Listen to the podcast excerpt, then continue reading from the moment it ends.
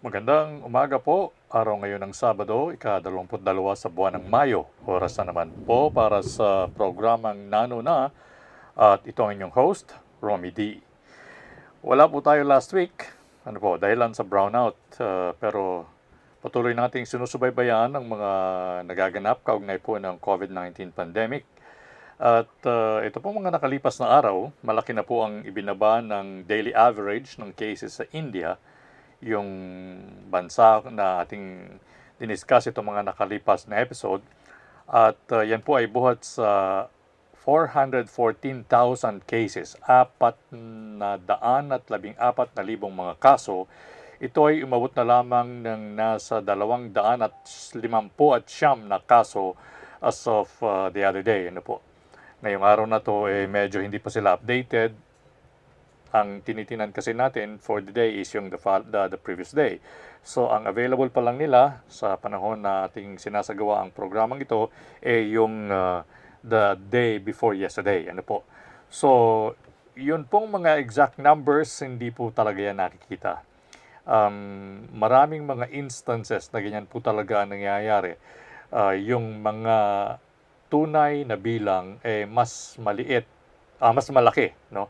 Tunay na bilang ay mas malaki o siguro kung minsan mas maliit din no? Depende sa mga pagkakataon but in the case of COVID-19 pandemic dahilan po sa mga bag sa mga bagay na nagaganap at mga limitations na ibinibigay ng ng pandemya na ito mas maramang sa hindi ay mas mataas ang bilang ng mga kaso ng uh, nagiging biktima namamatay at uh, nagiging positive kesa doon sa inilalabas sa official count, no?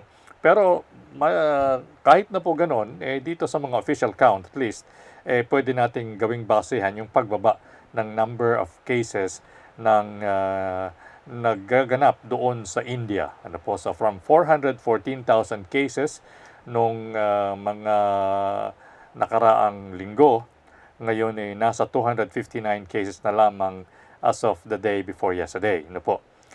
Um, subalit kahit na po malaki ang ibinaba ng bilang na yan, meron pa rin pong mga nakakapag-alalang insidente.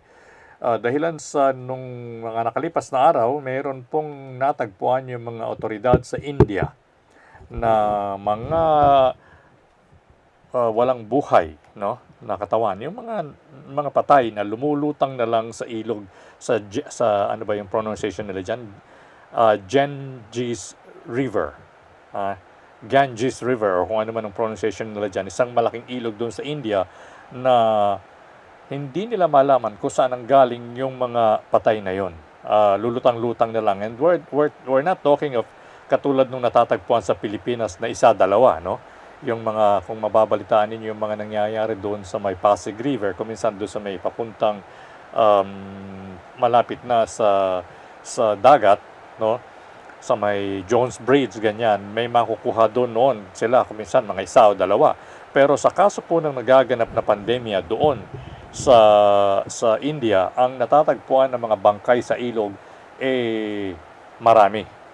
Uh, kung hindi tayo nagkakamali, between 70 and 90 bodies na ang natatagpuan doon sa ilog na yon at hindi nila malaman kung yan eh ano ang naging dahilan. Uh, dahilan sa panahon ngayon ng pandemya at ng COVID-19 uh, virus, eh, pinagpapalagay po nila na marami sa mga natagpuan na yan na bangkay na lulutang-lutang sa ilog sa India, sa Ganges River, eh, mga biktima ng uh, COVID-19. But anyway, um, wala pong kasuguruhan sila doon. Tulad nga na sinasabi natin, malaki ang pinaniniwalaan nilang bilang ng mga yan eh, namatay ng dahilan sa COVID-19. Pero Uh, tulad po ng nabanggit natin, no, bumababa na ng malaki ang kaso doon sa India at siguro yan yung maganda nating pagtunan ng pansin ngayon. Saan uh, nanggaling ang malaking pagbaba ng kaso? No, hindi yan yung yung saturation point malayo pa eh no kung talagang hindi nagkaroon ng pagkakataon na yan ay makontrol eh malaki pa ang itataas ng uh, bilang ng mga pang-araw-araw na nagiging positibo doon sa India dahil sa napakalaking bilang ng population po ng India, mahigit isang bilyon. No? Pero dahilan sa yan ay bumababa ano ang pinagmumula ng pagbaba? Ano ang naging dahilan at bumababa ang kaso ng nagpa-positive doon sa India?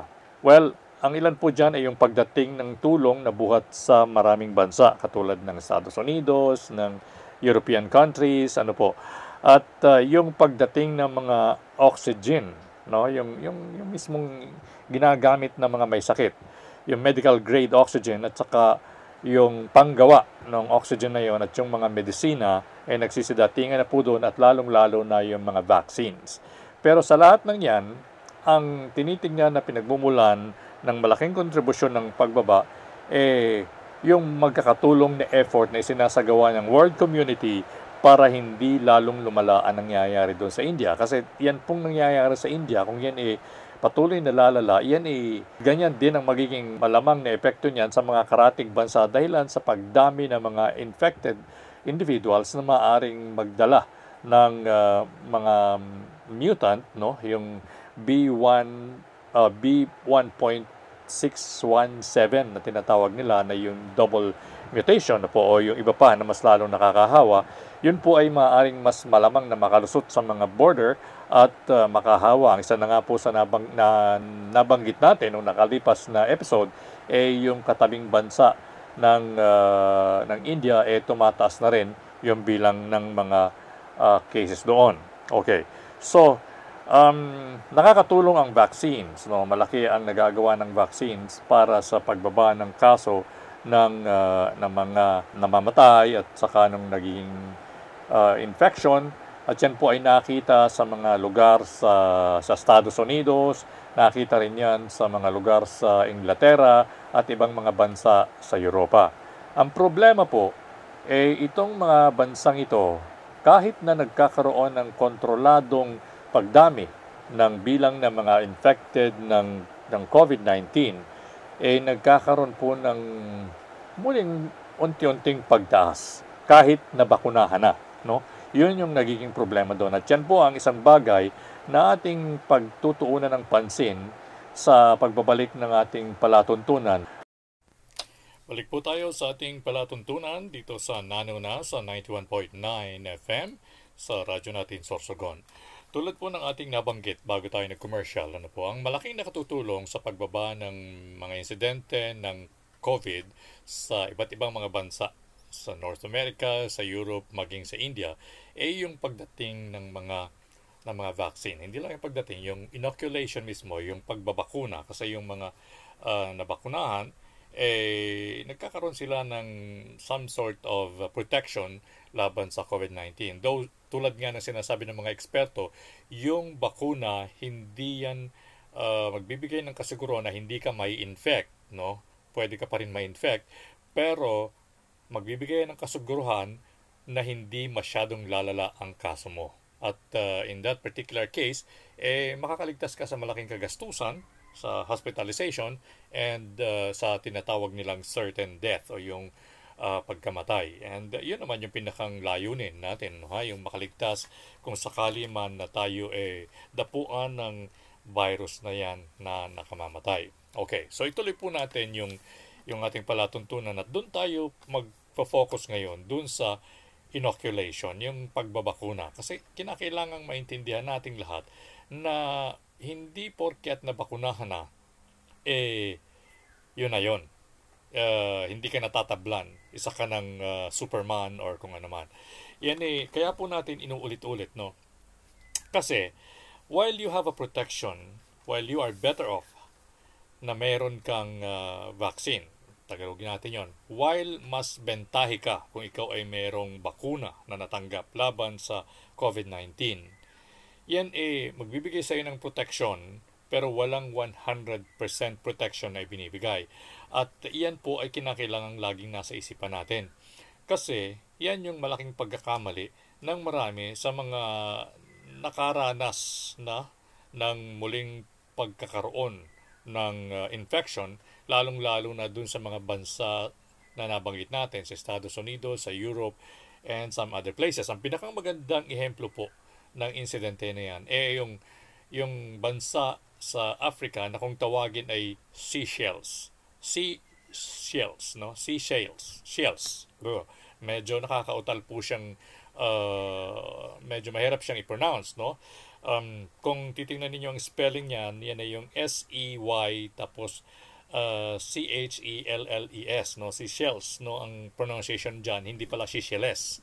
Nung una kasi parang ang pronunciation mo dyan, Seychelles, eh, no? So, Seychelles ang pronunciation nila.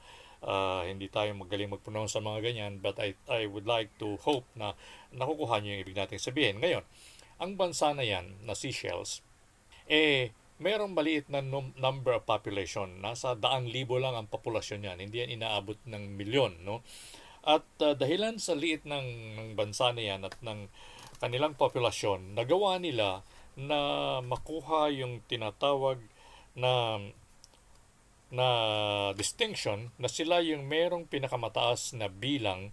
Ulitin natin yun ano po? Sila yung merong pinakamataas na bilang ng populasyon na nabakunahan na. Malaki mataas. Halos uh, dapat meron na silang herd immunity na tinatawag. Subalit nito pong mga nakalipas na araw, napansin nila doon sa bansang Seychelles na kahit marami nang nabakunahan, kakaroon ng pagtaas at reinfection pa nga. Nagkakaroon ng pagtaas ng bilang ng mga kaso at yung iba pa ay nagkakaroon ng reinfection. Ulitin natin ha, yung infection, hindi ka poprotektahan ng bakuna doon sa infection, pero poprotektahan kanyan sa paglala ng sakit at sa malaking posibilidad ng kamatayan. So babawasan niya yung yung possibility na makakarating ka doon sa ganong klase ng kaso. Subalit yung pagtaas ng infection, yung muling pagtaas ng bilang ng mga nagpupositibo doon sa bansang Seychelles, eh nararanasan nila. So nagtataka sila, ano ba to? Ano bang ibig sabihin ng pangyayari ito? Sabi nila, pag naka 75% ng population ka, eh, o 70% of the population, pwede ka na magkaroon ng tinatawag na herd immunity. At dahilan nga sa malaking uh, effort ang ginawa nila doon para marami, halos lahat ng mga, ng mga uh, residente o population ng bansang yon eh may bakuna na, in-expect nila na di na magkakaroon ng muling pagtaas ng bilang ng, uh, ng mga nagpo-positibo sa kasong yan. Uh, subalit sa kanilang pagkamangha, no, nagtataka sila, eh, tumataas. Bakit ganon? So, nagiging dahilan kung minsan kung bakit nagdududa sila ng, sa tinatawag na effective effectiveness no, ng bakuna sa paglaban doon po sa, sa COVID-19. So, anong nangyari? Bakit ganyan? Nagtataka ngayon yung mga otoridad doon. Until they found out na eto palang mga ito, eh, itinapon ng lahat ang mga klase ng pag-iingat. No? Binuksan na ang, ang bansa sa turismo at pinapayagan nilang pumasok sa Seychelles ang kahit na sinong mga mga turista o mga taga-ibang bansa saan man ang galing na hindi pa nababakunahan. Parang ang pakiramdam nila, oh, Superman na kaming lahat. No? Dahil lang sa may bakuna na kami, hindi na kami tatalaban ng uh, COVID-19 na yan. Yun, I'm not saying na yan talaga ang sinasabi nila. Hindi natin sinasabi na yan talaga ang mindset nila. Pero ang naging resulta ng pagdami ng mga taong may bakuna sa kanila ay yung pagkawala ng pag-iingat. No? At uh, maging ang tourism ay binuksan nila, ay, ay, ay binuyang-yang, ha? kung sasang gagamitan natin ng, ng mga ganong klaseng salita. Binuksan nila talaga ng wala ng reservation na tinatawag. Wala ng wala nang pakungdangan. Ha? Uh, pasok na kung pasok, sabi nga ganyan. Which is not really a good thing kasi hindi naman po pwedeng wala kang depensa laban dyan. Hindi naman 100% ang ang protection na ibibigay sa inyo. Tulad ng dinidiscuss natin doon po sa una nating mga episode, kahit ang may pinakamalaking o may pinakamataas na effectiveness, no, effectivity ng, ng uh, vaccine na ito na 95%, eh may natitira pang 5% na hindi siya effective. So, kahit yun na lang ang gawin mong basehan, hindi mo pa rin pwede na hayaan na lang ng kahit na sino na pumasok sa bansa mo para um, magpa, magpagala-gala ng, ng walang pakungdangan, ng walang proteksyon yung dumating at saka yung mga dinatnan. No? So, uh, nagkaroon ng muling pagtaas ng bilang ng mga kaso ng nagpo-positibo sa Seychelles at uh, yan po ay kanilang pinagtutunan ngayon ng pansin. But yun, yun ang problema. Uh, ang problema is ganito, kapag kaya na nangyari na, hindi ka na nakasisiguro kung paano ang ang gagawin mo. Parang you're back to square one. Bakit? Kasi uh, yung mga infection, while yung mga taong yan na nabakunahan na eh malaki ang posibilidad na hindi lalala, eh paano yung mga hindi nabakunahan? Uh, paano yung mga hindi nabakunahan o hindi pa nababakunahan, eh kung yun yung mahawa. Ngayon, ang, ang isa pang komplikasyon na maaaring magbuhat dyan is habang lumilipat ang virus buhat sa isang host o sa isang tao patungo sa kabilang sa isa pang tao, nagkakaroon siya ng tinatawag na mutation at yung mutation na yon ay po pwedeng magpalakas o magpahina doon sa sa virus, sa COVID-19 virus. Ngayon, idugsong natin ang nangyayari doon sa India. Ang nangyari sa India, nagkaroon sila ng, mut- ng mutation na tinatawag nilang B1.617. Yung B1.167, nagkaroon, yun ay nagkaroon ng double, double mutation at yun ay isa sa uh, naging resulta ng pagtaas. O yun yung ehemplo ng naging paglakas ng virus dahilan sa mutation. At hindi lang naging uh, masyadong nakakahawa, naging mas deadly yung B1617 at uh, kung kayo ay may pagdududa, well, panoorin nyo ulit no? yung mga nagaganap doon sa India ng mga nakalipas na araw sapagkat ganon ang epekto nung, nung mutation na yon sa kanila. Nagkaroon pa ng isa pang mutation doon, nagkaroon ng B1618 no? sa India. At habang yan ipinag-aaralan pa nila, ikino-consider nila yung possibility na yung mutation na yon and they're praying na hindi sana ganun ang mangyari and I don't know maybe maybe alam na nila yung resulta hindi lang ako updated no. Pero ang isang posibilidad is pag nagkaroon pa ng panibagong mutation yung mutation na yon eh posibleng lalakas pa lalo o pwedeng hihina. Pag yan lumakas ang pinangangambahan nila na na talagang delikado eh yung magawa niyang maka uh, iwas sa epekto nung vaccine. Ano ibig sabihin? Mayroon silang term na ginagamit dyan, to jump a vaccine. No? Ibig sabihin, kahit na ikaw ay nabakunahan na, eh, po pwedeng ma-infect ka pa niya at yung epekto niya sa'yo, eh, binabaliwala yung bakuna mo. No? So, so nagagawa niyang palakasin ang sarili niya to the point na hindi niya papansinin kung ano man ang protection na ibinigay ng bakuna sa'yo at uh, back to square one ka para ka rin hindi na bakunahan. Kasi nga ibang ibang variant na ito na maaring mas delikado kaysa doon sa unang variant na kung saan meron kang protection. Yun po yung problema doon. Uh, kaya kahit na ang isang bansa ay halos nabakunahan ng lahat, kahit na ikaw in your individual uh, self, no, eh meron ka ng bakuna, hindi ibig sabihin yan eh babaliwalaan mo na lahat ng pag-iingat na ikaw ay parang si Superman na hindi bali nang tanggapin mo ang mga bala kasi hindi ka naman tatablan, no? Parang ganun kasi ang nangyari doon sa iba pong mga mga inoculated individuals, yung mga nabakunahan ng mga tao na eh, alam mo yon ang pakiramdam nila Superman na sila, hindi po. Kasi itong virus ay nakakapag-mutate at pag yan lumipat sa iba, tulad ng paulit-ulit nating sinasabi, pwedeng masihina yan, pwedeng mas lalakas yan, at yung iba na lumalakas ay naggagawang baliwalain ang protection na ibinigay sa iyo ng vaccine na posibleng tinanggap mo na. Yun po ang mahirap na mangyari sa isang lugar. At ganyan ang uh, nagiging pangyayari ngayon doon sa Seychelles. No? Tumataas ang dami ng uh, nagkakaroon na naman ng, ng infection, ng positive cases, dahilan nga sa naging pabaya sila sa lahat ng mga pag-iingat. At hindi lang po doon, no? Um, mayroon pang ilang mga bansa, katulad halimbawa ng, ng Singapore at ng Taiwan. Yang Taiwan, isa sa mga naunang mga bansa na sinasabi natin na successful sa kanilang kampanya laban sa sa COVID, no?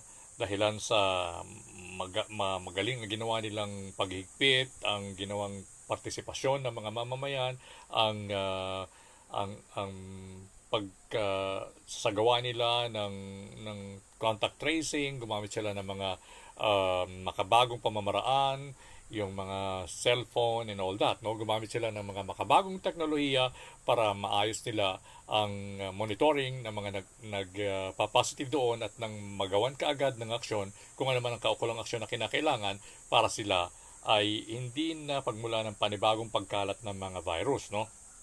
ng COVID-19. Ngayon, ano nangyayari sa Taiwan? Nagkakaroon po doon ng muling pagtaas ng kaso. Yung pagtaas ng kaso na hindi nila naranasan nung una. Bakit? Ano nangyari? Katulad po ng nangyari sa Seychelles ang nangyayari doon.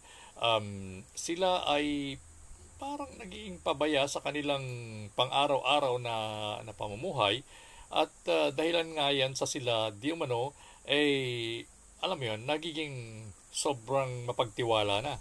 Um, hindi lang yung mga individual, hindi lang yung mga individual na mamamayan, kundi maging ang mga nasa gobyerno. Ayon po sa isang um, uh, publication no, na lumabas galing sa Taiwan, magi ang mga hospital, nung una, ha, yung mga hospital nung una sa Taiwan, agresibo sila sa kanilang ginagawang uh, pagtitest sa mga tao para malaman kung yan ay mayroong COVID o wala. Subalit nito pong mga nakaraang araw, itong mga nakaraang linggo, dahilan sa sila ay uh, halos wala ng insidente ng COVID uh, cases na nagpa-positive, eh naging complacent. Yung, yung mga dati na common symptoms, no, yung mga simpleng lagnat, na nung una, nung hindi pa sila naniniwala na sila ay successful sa kanilang paglaban sa COVID, eh kanilang tinitignan, pinag-aaralang mabuti kung yan ba ay COVID-related. Ito pong mga nakalipas na araw, hindi na po nila yan ginagawa. Ayon sa publication, sinasabi dito, hospitals stopped aggressively testing people for COVID, even those with fever. Yun pong common symptoms ng virus ha. Ayon po sa isang associate professor doon, eh halos hindi na, you know, uh, siniseryoso yung pag-test. Parang ang tingin na lang nila, oh hindi, talagang ano lang yan, common, common uh, fever lang yan. So, ayon po sa publication na Our World in Data, yun dati po, ha, sila ay nag-administer ng uh, uh, 0.57 virus test per 1,000 people noong mid-February. Uh, yan po eh mid-February parang bumaba, no? Ang uh, ang Singapore, ang rate nila ay 6.21 at ang UK, ang rate nila ay 8.68. Sa sa same period na po. Nagkaroon po kasi ng general assumption na na kahit yung mga tao na nagpapakita ng symptoms ng probabilidad na sila ay mayroong COVID-19, eh pinapalagay nila na wala So, yun yung naging dahilan kung bakit uh, tumataas yung yung muling kaso ng uh, ng COVID doon sa Taiwan. Yung yung mga yung mga dating pagigpit nila ay eh, nawala. At uh, eto, sinasabi dito, doctors were not taking it seriously. Hospitals were not alert. They were not doing a lot of contact tracing anymore And uh, there was definitely a certain sense of complacency. Yan po ang nangyari sa Taiwan. Pero, ha, balikan natin mamaya yung point na yan. Yan yung nangyayari sa Taiwan. So, dahilan sa akala nila ay okay na sila, naging pabaya sila. Nagbawas ng um, ng ng ng uh, vigilance na tinatawag kaya nagkakaroon ng pagtaas ng bilang ng mga kaso doon sa Taiwan. So ano nangyayari sa Singapore? Halos ganun din po um, yung mga dati po ay mahi, yung mahigpit na pagpapatupad nila kahit na doon sa mga tinatawag niya ng public gatherings no ha eh medyo nabawasan at ang uh, ang mga yan eh parang naging uh, kahalintulad na pangyayari doon sa Taiwan pinag-uusapan po natin ngayon Singapore na ha kanina Taiwan naging pabaya dahilan sa kokonti yung mga kaso sa kanila. Sa Singapore, uh, ganon din, successful sila dati, naging pabaya, tumataas din ang kaso ng mga uh, nagpo-positibo sa kanilang bansa. Napag-alaman po nila no, na dito sa Singapore, ang pinagmumulan ng, uh, ng muling resurgence ng kanilang uh, positive cases sa COVID, eh yun pong isang bahagi ng airport. Alam nyo, maganda ang airport dyan sa Singapore. Eh um, doon sa Changi Airport. Halos uh, talagang mall yan eh. Hindi lang siya malaking airport, isa rin siyang malaking mall at nilagyan pa nila ng kung ano-anong mga attraction na uh, halos eh parang talagang uh, gubat na rin, no? Uh, anyway, ito pong mga ito, napag-alaman nila na mayroong isang portion dyan kung saan uh, yung mga infected um, pilots, no? Eh, kasi ang nangyari parang ano eh, parang merong mga piloto na na-infect pero hindi na nila gaanong napagtuunan ng pansin at itong mga ito nakahalubilo ng mga staff sa airport at uh, bagaman at meron silang dating segregation kung saan itong mga ito eh doon lang sa lugar na yon magtatrabaho at hindi sila hahalo sa lahat. Meron silang napansin na kapag kapanahon na ng pagkain, no? Merong lugar doon kung saan lahat doon sila kumakain. So yung mga airport staff na na-infect eh pupunta sa kung saan kakain, kumbaga parang uh, kunyari sabihin natin mess hall, ano ha, o kaya parang food court, ganyan at doon sa food court na yon, nakakahalubilo nila yung mga tao na hindi doon sa section nila nagtatrabaho. At uh, naililipat nila yung virus doon sa mga tao na nagtatrabaho sa ibang section ng airport. At uh, yon, doon po nanggaling yung pagtaas ng kaso ng, ng COVID-19 doon sa Singapore. Basahin natin ito. Ano, ha? Sabi dito, authorities later found out that a number of infected airport staff had been working in a zone that received travelers from high-risk countries, including those in Southeast Asia. Okay, tamo. Pagka nababanggit pati ang Southeast Asia, ano ang pumapasok sa isipan yung bansa na mataas ang, ang bilang ng mga COVID-19 cases? Ha? Parang nangunguna dyan ang bansang Pilipinas, ano po? At yun ang isang malaking problema natin dahilan sa dito sa ating bansa, eh maraming pasaway at sana po ay hindi tayo makarating doon sa level na katulad na nangyayari sa, nang, sa nagaganap doon sa India. Ha? Muli po, magbabalik tayo sa pagpapatuloy ng ating palatuntunan. Balik po tayo sa ating palatuntunan sa Nano na dito sa 91.9 MHz sa radyo natin Sorsogon. At uh, balikan po natin yung ating pinag-usapan tungkol do sa nangyayari sa Singapore at saka sa Taiwan. Ano po? Ang mga bansang yan, tulad na nabanggit na natin, para dun sa mga hindi nakasubaybay kaagad, successful yung mga bansa na yan sa kanilang paglaban sa COVID-19. Pero, dahilan nga sa sila ay naniniwala na sila ay successful, medyo naging pabaya sila sa kanilang kampanya laban sa COVID.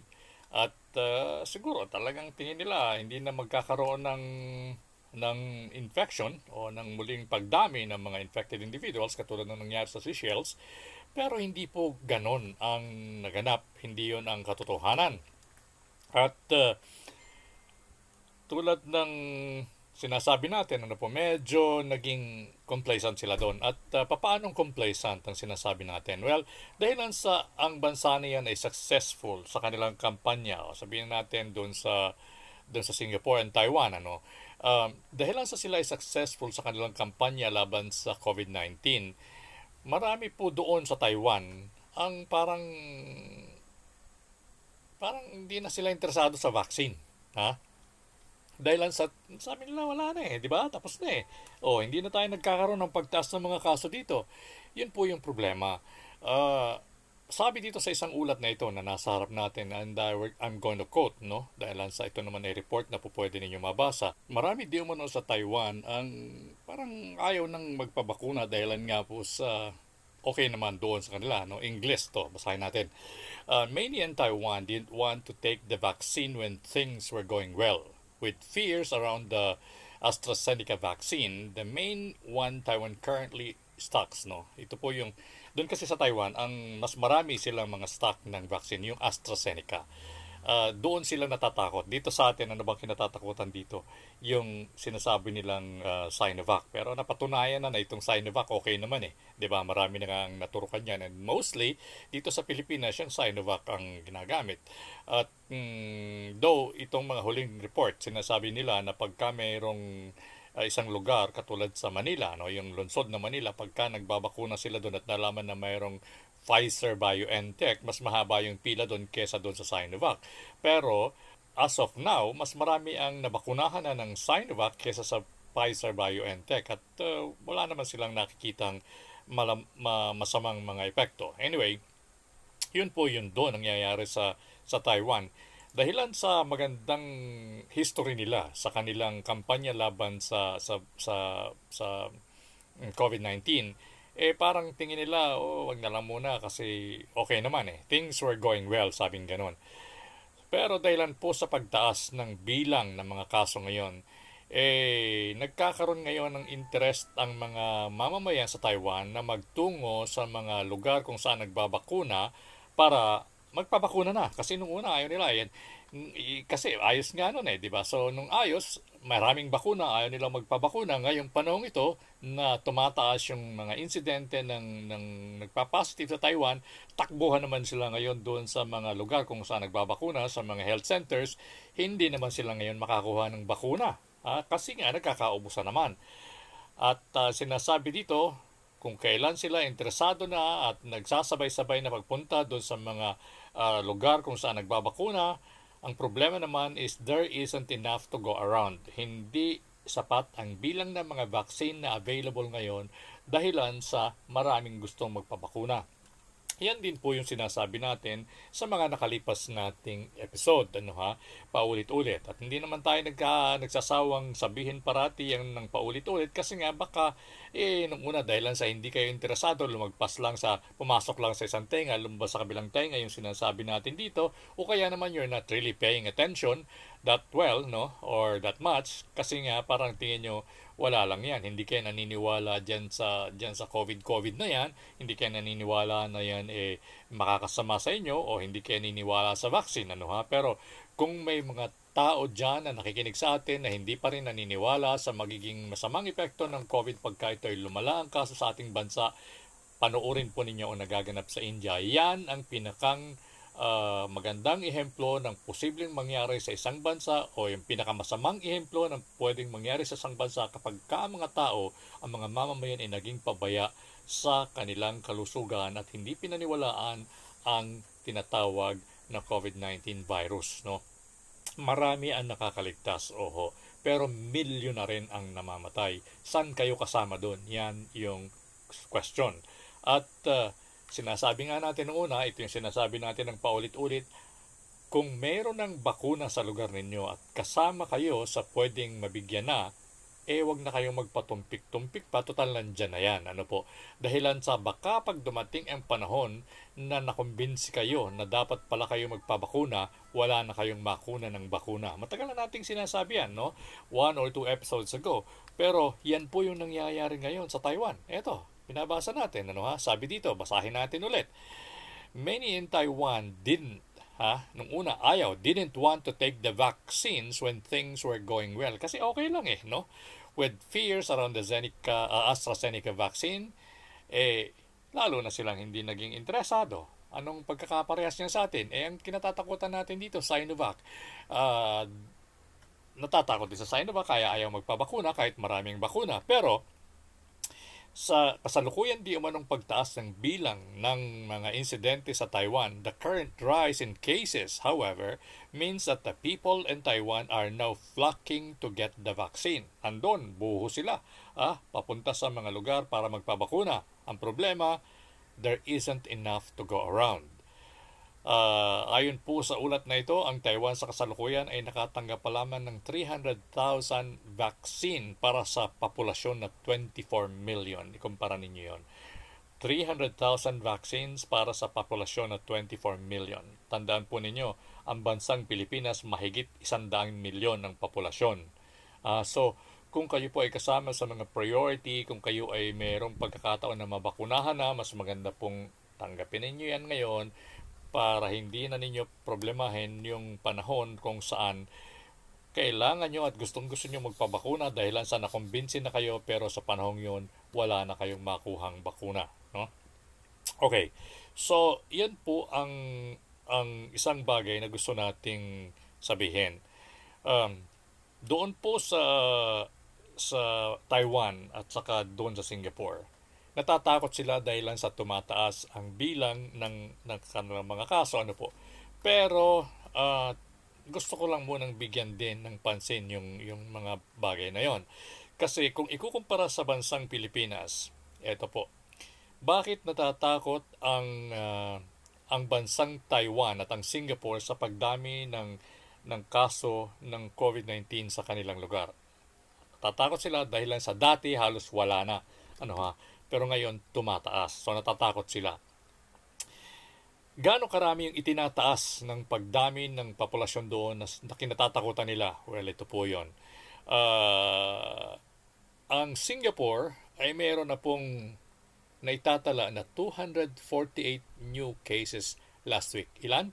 Dalawang daan at apat na putwalo. Natatakot sila kasi malaki nang itinas niyan kumpara sa nung una. Kasi nga naman, ano ba yung 248 kumpara sa wala, 'di ba? Sa halos wala at saka 214, malaki talagang itinataas niyan ang Taiwan. Ang Taiwan po na dati ay halos wala rin, nagkakaroon na ngayon ng 1,200 local infections. 1,200 local infections. Tandaan po ninyo yung mga bilang na yun. Ha? Sa Singapore, 248. Sa Taiwan, 1,200 local infections. Sa Pilipinas, ilan po? Yan po yung sinasabi natin. Um, doon ay successful sila sa paglaban dyan dahil sa nung una sila ay sumusunod at stricto sa pagpapatupad. Naging complacent sila, hindi sila uh, naging anong tawag doon, consistent sa pagiging vigilant sa kanilang pagbabantay uh, na hindi mahawa ng COVID-19, naging pabaya, naging lax. Ito, tumataas ang kanilang mga kaso. Pero, kumpara sa Pilipinas, napakababa pa rin po ng bilang ng mga kaso sa kanila. Ano ba ang gusto natin talagang gawin sa buhay natin? Yan po ang tanong dito. No? At uh, maganda kung uh, tayo ay nagsisimula na, yung iba ay kung nananatiling maingat sa kanilang pang-araw-araw na pamumuhay, pero yun po ang gusto lang nating i-point out. No? Um, mayroon ng vaccine sa Pilipinas. Nung una, wala ngayon meron na. Kung meron na sa inyong lugar, gawin nyo na yung dapat yung gawin. Magpabakuna na kayo at tulad ng sinasabi natin, kung takot kayo, magtungo kayo sa inyong doktor, sa inyong physician para malaman ninyo kung ano ang dapat ninyong gawin bago kayo magpabakuna. But if you have a chance to get vaccinated, then take advantage of that. No? Lalo na kung nasa lugar, nasa lugar na ninyo, hindi na kayo mag effort pa na pumunta kung saan o maghanap sa kung saang lugar. Um, yan po ang kaso ng ng Taiwan at ng Singapore at ng Seychelles, no?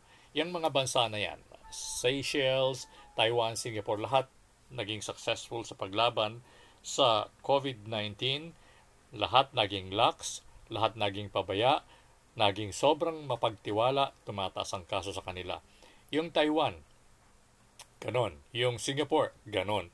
Yung si Shell, lalo nang ganon. No? Kasi doon talagang ibiniyang-yang nila ang kanilang bansa sa kahit na sinong gustong pumasok sa kanila at hinayaan na halos hindi na nag-face mask, sinasamahan ng mga turista kahit nang galing sa mga high-risk countries at wala nang uh, patumangga yung kanilang pagtanggap sa mga turista. Ngayon tumatas ang kanilang kaso kahit na marami na sa kanila ang nabakunahan. Ang pinakang point ng discussion na ito ngayon is ito po kailangan mag-ingat. Kailangan magpabakuna at kahit nabakunahan na, kailangan pa rin mag-ingat. Yan po yun. Uh, wala nang iba pa. Sapagkat kahit na anong gawin natin, kapag ka ang uh, mga kaso ay dumami, eh, mas lalo pong lalaki ang problema. Sana po ay wag naman nating hintayin na makaabot tayo roon. Muli, nagpapasalamat po sa inyong, ang, sa inyong lahat, ang inyong lingkod, sa inyong ginawang pagsubaybay. Thank you very much po. Ito po ang inyong naging host, Romy D, hanggang sa susunod na edisyon.